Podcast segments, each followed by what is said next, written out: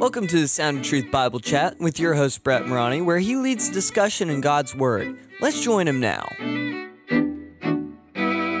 We want to talk about Exodus chapters 11 through 20, the book of Exodus. 11 through 20. You know, and I say this every episode, but man, a lot happens in this part. I can't wait till we get to a portion where I'm like, not a lot happened in these. Oh, we'll get there. I know we will.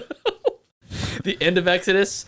Uh, eventually, we'll be getting to Leviticus and Numbers. Um, Mm-hmm. But we'll run over to Matthew before we go back. right, we're going to go up to Matthew, but Matthew uh, I think we, we'll still be saying a lot happened. Oh, more than ever when we Yeah. get into the Gospels like that. It'll Yeah. it'll be hard to choose what we talk about. So just like it Um, is now. But go ahead. I think uh, I think what we've been doing in this segment really has been you do a really good job of kind of giving us a summary, Mm-hmm. and then I'll kind of break that up with a few points that I thought were were big. So Yeah. let's go ahead and uh, open up with that. What kind Sure. of summary do you want to hit us with? so let's just pick up where we left off with the story because we're not when we when we've divided these sections up, we're not doing it based upon like that's where the chapter ends. So here's a new chapter. Right. we're just giving out bite-sized portions each week for people to read but they're stopping you know the stop points are are mid-story Mm-hmm.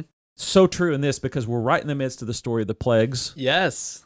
So just by way of reminder the book of exodus is the story of god's people being enslaved it's the start of the book Exiting their slavery. yeah, leaving their slavery in Egypt and how God miraculously, because they didn't have a Pharaoh that was like, oh yeah, go ahead and go, go back to your homeland. We don't need you anymore. No. they needed the, they they were dependent upon their economy was built around the, Right. the enslavement of the Hebrew people. Um, speaking of which, yesterday our family took a, a field trip to Kingsley Plantation here in Jacksonville. Did you ever go there Mm-mm. with school I don't think so. field trip or anything like that. It's up in the northeastern section of Duval County slash Jacksonville city limits. It is a national park. It's on an island. It was a working plantation, deep south plantation. Mm-hmm. Um, in the mid 1800s, Kingsley was the guy who owned it, and they had a, a village of slaves, and you can the, the remains of their slave quarters are still there Mm-hmm. and so you can go see that. You can go see the the plantation house, which they're doing renovation work on right now. You couldn't go in it, but you can walk the grounds and all that. Right. So it was really fascinating and and sobering as you read the history of what the slaves went through Right. and how they didn't have rights and they were property. Yeah. And we know all this in our head, but it was interesting to be on the land there that, and looking at these slave quarters, were, which were really smaller than this. This office was their whole house for their slave family. Right. And and I mean to speak of like I, I almost used the term second class citizen, but even that would be too much. Uh, they Yeah, they weren't people. that's- right. It wasn't. It, they weren't considered people. It was chattel. which is fascinating because this particular slave owner actually did pride himself apparently on considering them as people not objects and not just Mhm. so he he tried to have a high view of slaves while at the same time he was enslaving not as high as me. Right. there was a, he was a he was a walking contradiction Right. so um, that was kind of interesting to read about and i'd like to explore that more into how he reconciled that and, and did he have faith was he a man of faith because so many of those people were identifying with christianity but here we are in exodus coming out of a year in which there were a lot of lot of there was a lot of racial tension yeah. and That was an understatement for sure.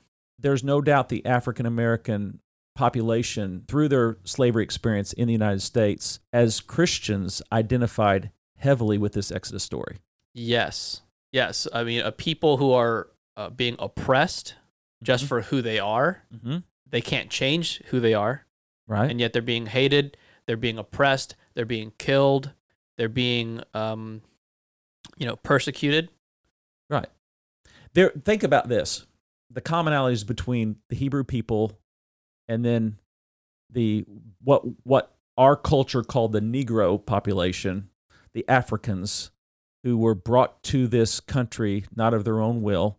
Mhm. Um, there's a sense in which the Hebrews were brought to Egypt not of their own will. It was drought that drove them to go seek food there. The terms were so different though when they're coming into the land because Invited. Joseph's, it, Joseph yeah. brought them there. The the leadership gave them the best land. they were guests free. of honor. They were guests of honor. They were free. So that part's different. for sure. But 400 years later, it's very similar. Oh, They're yeah. enslaved. they're a minority group. They're not the same as the Egyptians. They're the Hebrew people. So they do things differently. They have different customs. They worship a different God, etc. So so they're a minority group, just as Negroes were in America, slaves, Africans were in, in America. They're enslaved. That's the same. They're treated harshly. So all these things. Oh, they were from another place. Mhm. The Hebrew people were were not from Egypt. They were transplanted in the same way for Africans who are now African Americans. So so you can understand why. You know, I, I don't know that I've ever I know they're out there, but I don't know too many white men that were named Moses. But there's a lot of black people that name their children Moses. Mhm. This story is significant to African Americans. This this Exodus story. If you're enjoying this podcast, please share with your friends. Thanks. The music is by Canon and is used with permission. This podcast is copyrighted by Brett A. Morani, 2021.